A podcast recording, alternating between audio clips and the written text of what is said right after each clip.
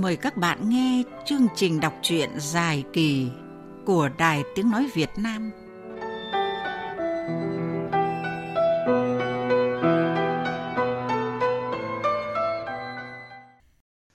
Quý vị và các bạn thân mến, Ban Kiểm tra Đảng đã có kết luận rõ ràng về trường hợp của Quang Thiện, minh oan cho anh trước những ồn ào không đáng có. Dẫu vậy, Đỗ Thiết không hề nhận sai mà vẫn tìm mọi cách để làm mất danh dự của Quang Thiện. Ngựa quen đường cũ, Đỗ Thiết vẫn nghĩ rằng bằng những mánh khóe như hối lộ, tung tin xấu, kết bè kết cánh, anh ta sẽ loại Quang Thiện ra khỏi danh sách ứng cử viên cho chức giám đốc đài truyền hình Bắc Hà mãi mãi. Nhưng cuộc chiến này, Quang Thiện không đơn độc. Một loạt báo chí trung ương đã vào cuộc, trong đó ba tờ, ngôn luận, trí Việt và tin nhanh đã có các bài viết chi tiết với đầy đủ bằng chứng minh oan cho Quang Thiện trong việc học giả bằng thật. Sau đây, giọng đọc Minh Nguyệt gửi tới quý vị và các bạn những trang tiếp của tiểu thuyết Sóng độc của nhà văn Trần Gia Thái, sách do nhà xuất bản Hội Nhà văn ấn hành.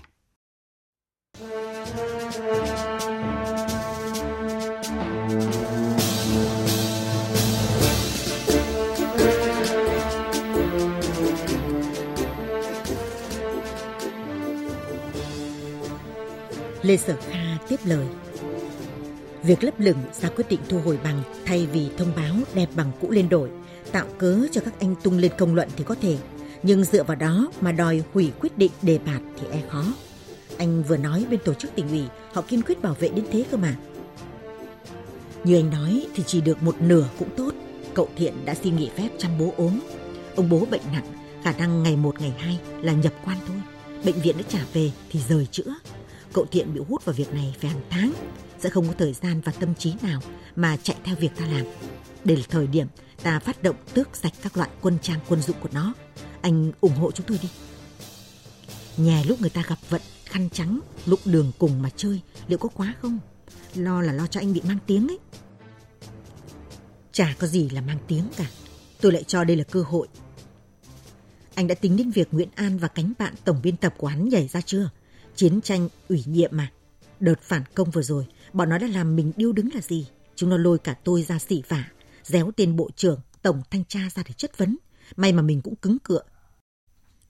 Lần trước là do ta làm chưa chặt chẽ, chưa có sự bàn bạc thống nhất, nên mới chống đánh xuôi kèn thổi ngược.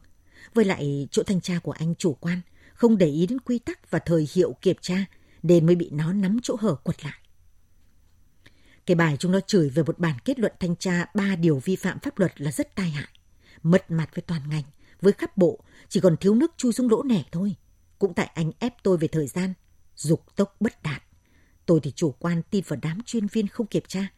Phải nói cái tài Nguyễn An cũng tởm đấy, là nhà báo mà nó thuộc pháp lệnh thanh tra hơn cả cán bộ thanh tra ấy chứ.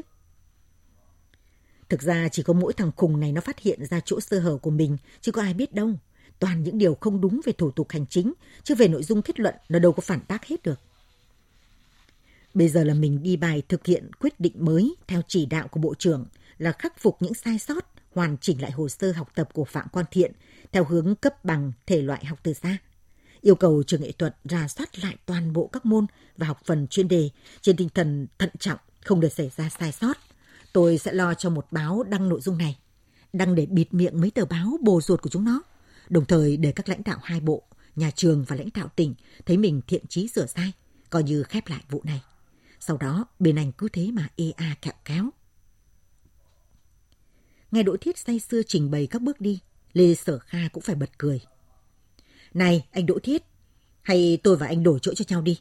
Cùng là vụ trưởng cả, anh sang bộ tôi làm thanh tra, tôi về đài anh làm giám đốc. Tôi cũng biết chụp ảnh, quay phim và viết báo đấy, anh Đỗ Thiết ạ.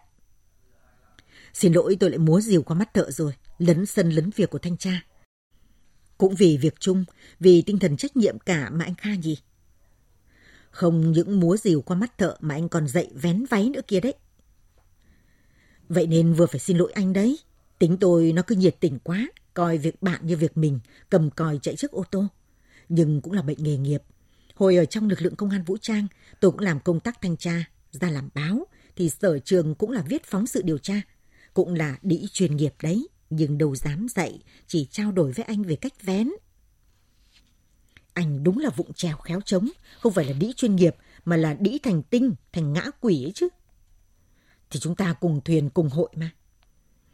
Đùa tí cho bớt căng thẳng. Sang tuần như lịch đặt, anh cho cậu bạc phò sang tôi nhé. Có lịch ấy à anh? Anh quên à? À nhớ, tôi nhớ ra rồi, bổ sung tài liệu. Tài liệu quan trọng, không có nó thì máy không mát, động cơ không trơn. Anh em mình thành kỹ sư chế tạo máy cả rồi. Nói nửa câu là hiểu nhau, rất trơn tru ăn khớp phải không thanh tra Lê Sở Kha? Ok, chúc thắng lợi. Dứt cuộc trao đổi với Lê Sở Kha, Đỗ Thiết nhấc máy gọi ngay Bạc Phò và Mùi Già lên phòng mình. Từ khi nhận quyết định đề bạt quyền giám đốc, Đỗ Thiết công khai gặp gỡ Mùi Già và Bạc Phò tại phòng làm việc của mình, không còn phải bí mật thập thò ra quán xá nữa cho tốn kém. Với thành phố, chiếc loa truyền thanh ở các ngã tư ngã năm nhiều khi lợi bất cập hại. Hiệu quả tuyên truyền chẳng được bao nhiêu. Người người hối hả chen chúc qua các phương tiện ùn ùn nối nhau, chảy dài trên các mặt phố thì làm gì còn tâm trạng nào cho việc nghe đài. Đúng là rất ít tác dụng, thậm chí còn phản cảm khi vào giờ cao điểm như nghỉ trưa, nghỉ đêm hay giờ thư giãn, mọi người đang theo dõi các chương trình giải trí trên TV thì loa phường lại cứ oang oang gây phiền toái. Nhưng với nông thôn thì lại khác. Mỗi cụm dân cư là một xóm một làng. Giữa các làng là những cánh đồng, dòng sông, con mương, tưới tiêu. Ngôi chùa, ngôi đình, trường học. Trong sự yên bình ấy, thỉnh thoảng cất lên tiếng loa công cộng, lại thấy như ấm cúng thân quen. Những thông báo tin tức sản xuất, đời sống xã hội được tiếp sóng từ đài tỉnh, đài huyện, đài quốc gia. Những thông báo việc làng xã, xóm thôn lại được bà con tiếp nhận như một phần không thể thiếu của nông thôn mới. Cảm nhận của Thiện là vậy, khi anh đang ngồi ở quê trong tâm trạng tĩnh lặng, nghe loa truyền thanh đài xã tiếp sóng đài tiếng nói Việt Nam và đài Nam Bình của anh. Đang say sưa với dòng suy nghĩ phải làm sao giúp các đài huyện, đài xã nâng cao chất lượng thực hiện các bản tin nội bộ, thì điện thoại di động đổ chuông. Alo, Quang Thiện phải không? Anh Nguyễn An đây. Vâng, em đây ạ. Vẫn đang ở quê à? Vâng, em vẫn đang ở quê. Lát nữa em lên giải quyết bàn giao công việc với anh Đỗ Thiết, rồi ứng phép nghỉ tiếp. Sức khỏe của ông thế nào rồi? Có khá lên không? Hai hôm nay ông em tỉnh táo hơn, không phải thở oxy, ăn được lưng bát cháo rồi ạ. Có vẻ tiến triển tốt. Bệnh viện họ cho đơn thuốc uống hết tuần này thì lên khám lại. Thế thì hay quá, lạy trời phù hộ cho ông chóng hồi phục. Dấu hiệu thế là sẽ sớm khỏe thôi. Vâng, em cũng mong thế. Nhà thầy em có 6 anh chị em, bốn bác trên ông đều khỏe mạnh. Người 95, người 93, người 90, người 86. Gen các cụ là gen thọ anh ạ. Sau đợt này đưa ông lên Hà Nội vào bệnh viện lão khoa khám tổng quát sức khỏe. Người cũng như máy móc ấy chú ạ, phải chăm bảo dưỡng đại tu nâng cấp thì mới có sức bền. Vâng, em cũng tính thế. Chú cứ yên tâm trông nom ông, việc của chú trên này, bọn anh lo. Thế nhá. Bye chú. Vâng, bye anh. Ông Khiêm nằm, tai vẫn nghe được câu chuyện của Thiện. Ông vẫy vẫy ngón tay, ý muốn gọi Thiện lại gần. Giọng ông thều thào, nhưng vẫn nghe rõ từng từ. Ai đấy con? Bác Nguyễn An à? Vâng ạ, anh ấy hỏi thăm chúc thầy chóng khỏe. Bác ấy tốt quá, người phúc hậu hiếm có đấy. Hôm thầy nhập viện, bác ấy cũng về thăm. Thầy hứa với bác ấy khỏe là thầy đến Hà Nội ngay đúng không? Ừ, bác ấy nói với con thế à? Vâng. Ông Khiêm gượng cười. Ông bảo Thiện cho ngồi lên xe đẩy ra hiên để ngắm sân vườn, cây cối, hít thở khí trời cho thông thoáng. Thiện này, thầy thấy dễ thở hẳn, chắc sắp khỏi rồi. Anh định lên cơ quan đấy à? Vâng, con liền bàn giao mấy việc cho anh em rồi con về ngay. Con xin nghỉ phép tiếp ạ. Nghỉ thế thôi, công việc vứt cho ai. Thầy cứ kệ con, đừng nói nhiều mệt đấy. Lát nữa em đã nấu cháo xong thì thầy nhớ ăn bát đầy vào, rồi uống thuốc nhé. Con đi, chiều con về sớm. Ông Khiêm gật đầu nhìn con trai. Thiện răng xe ra đầu ngõ, khuất khỏi hàng cây san đào mới nổ máy. Tiếng nổ nhỏ dần, nhỏ dần, rồi xa hút. Ông vẫn ngồi yên lặng trên xe đẩy, dõi theo vệt khói xanh loãng bay lên. Nói là dinh cơ cho to tát, chứ khu đất nhà ông Khiêm ở chỉ chừng hơn hai xào. Chỗ này vốn là chân ruộng sống. Khi máy bay Mỹ ném bom trúng cầu họ, nhà ông ở ngay đầu cầu bay sạch tất cả. Phải mất ba lần, máy bay Mỹ ném bom trước cầu sắt thông tuyến Bắc Nam mới sập. Lần ném bom đầu thì mất nhà, đến lần sau thì mất đất. Lần thứ ba thì tất cả thành hố bom. Khu đang ở đây là nơi sơ tán đất ruộng thôn cấp cho ông. Tưởng rằng ở tạm hết chiến tranh thì trở lại đất cũ, nơi đầu cầu nhưng chẳng còn công sức nào mà lấp hết hố bom. Thế là nhà ông đành nhận nơi này là thổ cư. Làng xóm Khai Nông Khiêm có trí. Trí với gan gì đâu, làm quan không đến lượt mình, làm giàu cũng không đến lượt mình. Cưới vợ tậu trâu, làm nhà, các cụ dặn lại từ thượng cổ. Là cái anh nông dân thì phải làm được ba thứ ấy, thế thôi. Từ đất ruộng vươn lên đất nền, cơ man nào là công linh sớm tối, dài dẳng hàng mấy năm trời. Như con kiến tha mồi, con chim ngậm rác về làm tổ, tôn tạo dần dần, tích tiểu thành đại. Có được nền đất cao giáo, bố con ông đã phải bỏ ra bao công sức. Nhà nghèo, không có tiền thuê thợ đấu vượt đất, bốn bố con cứ cặm cụi. Anh cả, chị hai và Thiện, nửa ngày đi học, nửa ngày đào ao vượt đất. Ngày mùa ra đồng thì tối về đào, đào vào đêm trăng. Sợ máy bay địch nên không dám đốt đèn.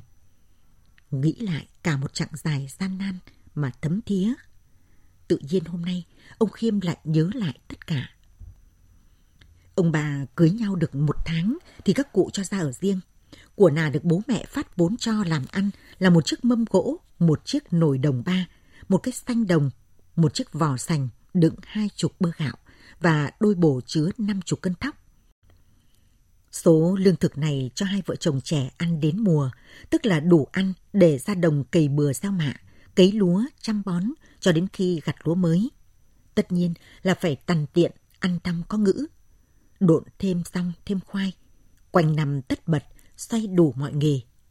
Xong việc đồng áng thì đi làm thuê làm bướn, đào ao hạ cây, đánh gốc tre làm củi, chở đất san nền, xúc bùn ao, bón cho vườn chuối, vườn chè. Theo bạn đi học nghề thợ nhuộm rong, thuê xe xích lô chở khách. Mua gỗ ván thôi đóng thuyền, lập đội chở vôi đá cát sỏi cho vòng thủy lợi. Ai thuê gì cũng nhận, cứ có tiền là làm. Tuổi trẻ, sức dài vai rộng, quần quật suốt ngày. Đêm về lại tranh thủ cái đó, cái lờ, cái phó để kiếm cá. Nhiều thì bán, ít thì cải thiện bữa ăn tươi. Ở quê chắc chiêu tằn tiện lắm. Cần nhất là hạt gạo, còn thức ăn thì cứ chum tương vại cà là xong. Hạn chế tiêu đến tiền, vì tiêu tiền là phải bán tóc. Chỉ bất đắc dĩ như đóng tiền học phí cho con hay mua bộ quần áo mới cho chúng nó vào năm học mới. Mà quần áo cũng phải tính toán tiết kiệm. Đứa này được cái áo thì đứa kia được cái quần. Thằng em mặc thừa của thằng anh. Rách thì phá, rách quá thì dồn cái nọ sang cái kia, cứ kín thân, đừng hở thịt ra là được. Thành quả đầu tiên sau khi ra ở riêng là vợ chồng ông Khiêm đã dựng được ngôi nhà luồng ba gian, tường đất trình, cao giáo vững chãi. Ông Khiêm nhầm tính sẽ tự đóng gạch để xây. Mừng thầm trong bụng, được hơn vạn gạch mộc đang định mua than cám về đốt lò, thì bom Mỹ thổi bay cả nhà luồng và vạn gạch mộc đó. Thế có điên không? Công cốc, công dã tràng, ra sông ra biển hết. Mặt bạc ra, tay trắng, hoàn tay trắng, lại làm lại, lại xuất phát từ đầu, lại đi lên từ túp lều một gian mái dạ, vách chát bùn, chui đầu vào để đít ra. Ngôi nhà gỗ xoan nơi ở mới này được dựng lên với bao mồ hôi nước mắt. Hai cây xoan đào đầu ngõ kia là những chứng nhân. Ông coi nó như những đứa con của mình. Ông chồng nó, nuôi nó lớn lên, nó chứng kiến bao năm tháng nhọc nhằn gian truân của đời ông.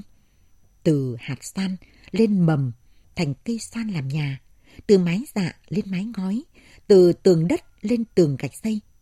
Trong căn nhà đó, anh em Thiện cùng nó lớn lên. Hai cây xoan còi để lại, thế mà giờ đã to như cổ thụ. Con cái đi xa, những lúc buồn, ông ra ngõ trò chuyện với cây cho khuây khỏa. Chúng như hiểu lòng ông. Từ ngày đài truyền thanh xã mượn cây xoan nhà ông treo nhờ loa phóng thanh thì cả xóm vui lây. Có cây loa là có tiếng người, như có thêm bầu bạn, thêm hàng xóm láng giềng, tắt lửa tối đèn. Ông vui vì không còn lạc lõng. Cái loa đài chẳng khác gì ông thầy giáo, cái trường học, Nó là sách vở dạy nhà nông cách làm ăn mới. Nó bách chuyện gần chuyện xa, chuyện nơi này nơi kia. Thêm vốn hiểu biết, mở mang tầm mắt. Chẳng phải đi đâu. Ngồi đây cũng biết chuyện cả nước, cả thế giới. Đấy, như bản tin thời sự ông đang ngước lên ngọn xoan để nghe đây. Đồng bằng sông Cửu Long bị nước mặn xâm nhập. Tây Nguyên hạn nặng, hàng trăm hecta cà phê, ca cao, điều, cây công nghiệp thiếu nước trầm trọng. Mưa lũ kéo dài ở Việt Trung khiến hàng nghìn người mất nhà cửa hoa màu, gia súc. Vùng cao Hà Giang, Cao Bằng, Lào Cai, rét đậm kéo dài, sương muối, tuyết rơi, hàng nghìn con trâu bò chết. Mùa sau, sức kéo lại thiếu trầm trọng. Nghĩ mà thương cho bà con những vùng đó, hạn cũng ác mà lũ lụt cũng ác. Như thế là trời hại còn gì. Làm anh nông dân, chăm bề là khổ, đã thiếu đói lại còn lũ lụt, mình đây như thế vẫn còn là may. Tự nhiên ông Khiêm lại nhớ cái đợt đói năm ấy. Đầu năm thì sương muối, sang xuân, rét chết mạ. Sang tháng 3 thì bệnh rầy nâu phá hoại. Nhà ông thóc hết, gạo hết. Tết đến chỉ còn hơn tạ khoai tây, củ bằng viên bi. 30 Tết không thấy thiện về. Hay là không có tiền tàu xe nên nó ở lại trường. Ông định trưa nay mà thiện không về thì ông ra tàu lên trường đón con. Rồi ông sực nhớ mình cũng chẳng còn hào nào trong túi cả. Trong chuồng chỉ còn mỗi con gà sống hoa để dành mùng một Tết thắp hương các cụ. Hay là cáo lỗi với các cụ, ra chợ bán đi, lấy tiền tàu xe lên chỗ con. Sốt ruột vì nó quá, cũng chẳng thấy thư từ gì. Quá trưa thì thiện về, sách khệ nệ một vali da to như người đi nước ngoài về vậy. Thì ra mỗi sinh viên được phân phối 2 kg gạo nếp ăn Tết. Các bạn ở tỉnh xa sợ kẹt tàu xe nên về sớm. Thiện xin xuất gạo của các bạn, tổng cộng được hơn 40 kg. Nhà bếp bảo 30 Tết gạo mới về, rồi gạ Thiện bán cho họ số gạo nếp đó. Thiện nói mùng 1 Tết về, tôi vẫn chờ được. Chắc thấy cũng không thể thi gan với anh chàng sinh viên nghèo kiết xác này, nên gần trưa họ gọi Thiện lên kho để nhận gạo. Mượn chiếc vali của bạn, xếp bao tải gạo vào trong và đi ra tàu. Cả nhà mừng rỡ, số gạo nếp đó nấu cháo cứu đói cả nhà qua được tháng 3. Sang tháng 4, rồi chờ lúa mới. Nó là thế đấy, lúc nào cũng chăm lo vun vén cho gia đình, cho bố mẹ, cho các em. Rồi ông lại ứa nước mắt, nhớ cái lần Thành đi làm thủy lợi được bồi dưỡng hai đồng mới tinh, để trong ví mà mở ra không thấy. Bà Khiêm bảo Thiện. Chị mày thì không bao giờ. Em mày thì còn bé, chưa nhận được mặt tiền, chỉ có mày lấy của anh. Khôn hồn thì bỏ ra trả anh đi. Thiện nói không. Bà Khiêm quát. Thế còn ai vào đây? Thiện quát lại. Con không lấy. Đúng lúc ông Khiêm về, ông gọi Thiện vào nhà nhẹ nhàng bảo. U còn nóng tính lại tiếc của. Hai đồng bạc to thật, nhưng lỡ mất rồi thì thôi. Thiện bảo, thầy có nghĩ là con lấy không? Thầy không. Thế là Thiện khóc nức nở. Một lúc sau chẳng nói chẳng rằng, Thiện ra trái nhà cầm cần câu và giỏ đi ra đồng. Thiện câu được một con cá quả cân tư, rạch thẳng xuống chợ bán. Mang tiền về, Thiện trả cho anh Thành hai đồng, còn lại đưa cho mẹ. Hai hôm sau thì anh Thành xin lỗi. Anh kẹp tờ hai đồng của mình vào quyển sổ nhật ký cho phẳng. Lại quên là để trong ví. Đến giờ uống thuốc rồi ông ơi. Ông vào ăn bát cháo đi. Đứa nào ra sân đẩy xe dìu ông vào. Tiếng bà Khiêm trong nhà nói vọng ra. Bà chờ tôi một lát, sắp đến mục những việc cần làm ngay rồi. Dào ơi, cái ông này, việc cần làm ngay là việc ăn bát cháo nóng rồi uống thuốc cho tôi nhờ. Vừa mới đỡ một tí, đã già dãi gió rồi. Cái bà này, cho tôi nghe xong đã. Thì vào trong nhà ông cũng nghe được chứ sao? Tai tôi giờ kém rồi, ở ngoài ngõ nghe rõ hơn bà. Thiện phóng xe đi mà bụng dạ cứ bồn chồn. Ban nãy, khi đã đi được một đoạn khá xa, anh ngoái lại, vẫn thấy bố ngồi trên xe lăn dõi theo. Tính bố như vậy đấy, lúc nào cũng lo toan chăm chút cho các con, từng ly từng tí, từ những việc nhỏ nhất. Ngày trước khi còn là học sinh sinh viên, mỗi lần đi thi chuyển lớp, chuyển cấp, mỗi lần nghỉ hè, nghỉ Tết, quay lại trường, hay sau này đi công tác xa, bao giờ ông Khiêm cũng rất cẩn thận, đích thân ra đón ngõ để các con lên đường may mắn. Người quê duy tâm, được ai có ví nhẹ nhõm, đón ngõ trước khi đi đâu làm gì sẽ giúp cho công việc suôn sẻ. Ra đầu ngõ chẳng may gặp người nặng vía là công việc như đeo đá, dễ suối quẩy lắm. Thiện không thể nào quên cái lần anh Thành của Thiện về thăm nhà rồi lên đường vào Nam chiến đấu. Nửa đêm, anh tạm biệt gia đình, ra ga đón chuyến tàu khách một giờ về đơn vị. Bà Khiêm thổi vội nồi cơm nếp, cắt tàu chuối hơ qua lửa cho mềm, gói năm cơm nóng hổi, xếp vào ba lô cho con đi ăn đường. Ông Khiêm thì bị ốm từ hai hôm trước. Trời lại mưa phùn xả dích. Ông đòi ra đón ngõ, nhưng cả nhà đều can ngăn. Anh Thành dứt khoát không cho bố đi, sợ bố dính nước mưa là cảm lại. Ông Khiêm đành phải ở nhà, cho Thiện tiễn chân anh ra ga. Không ngờ đó là lần cuối Thành ở với bố mẹ, anh chị em và cũng là lần cuối cùng ông Khiêm nhìn thấy con. Ông cứ ân hận, tự dày vào mình rồi quay ra trách móc mọi người không cho ông ra đón ngõ. Nếu năm đó, lúc đó, ông đón ngõ cho Thành thì biết đâu may mắn anh đã không phải hy sinh. Hôm nay, ông nói ra sân ra ngõ cho thoáng, nhưng Thiện biết ông ra để đón ngõ cho Thiện. Nắm tay bố, nhìn vào mắt bố, Thiện thấy có một cái gì đó khác lạ. Nó làm Thiện nghèn nghẹn bởi vị cay cay xông lên từ sống mũi lên khóe mắt. Một ý nghĩ tối sầm, sập đến. Thiện vội trách mình là ngốc nghếch và gạt phăng cái ý nghĩ dại dột đó. Anh rồ ga tăng tốc, quát lại những ý nghĩ trong đầu. Tập trung, tập trung nào. Thiện ơi, tập trung vào. Không nghĩ gì nữa, lái xe đi. Cẩn thận, không tai nạn bây giờ. Thiện quát nạt rõ to để tự chấn an mình, nhưng cũng chỉ được một lúc những suy nghĩ tệ hại, những hình ảnh tưởng tượng cảnh rủi ro lại cứ nhào đến. Có lẽ nào đây lại là linh tính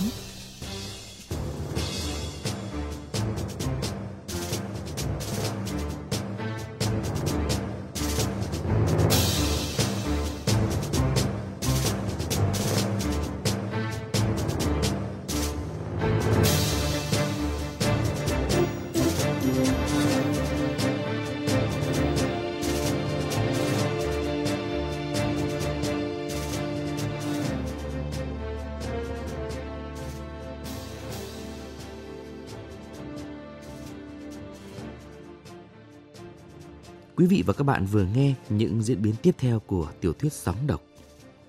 Với sự vào cuộc quyết liệt của Ban Kiểm tra Đảng và những người kiên quyết đấu tranh vì sự thật như nhà báo Nguyễn An, cuối cùng câu chuyện học giả bằng thật của Quang Thiện đã được làm sáng tỏ. Tuy nhiên, Đỗ Thiết cũng không vì thế mà dừng lại.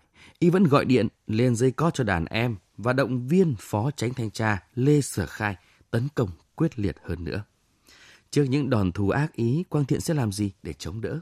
Mọi chuyện sẽ được bật mí trong các chương trình đọc truyện dài kỳ số sau. Thân ái chào tạm biệt quý vị và các bạn. Thực phẩm này không phải là thuốc không thể thuốc chữa bệnh. Viên xương khớp Khương Thảo Đan, nghiên cứu bởi INPC, Viện Hàn Lâm Khoa học và Công nghệ Việt Nam, hỗ trợ giảm đau, giảm các triệu chứng viêm và phục hồi sụn khớp. Khương Thảo Đan cam kết hoàn lại 100% tiền nếu không giảm đau xương khớp sau 2 tháng sử dụng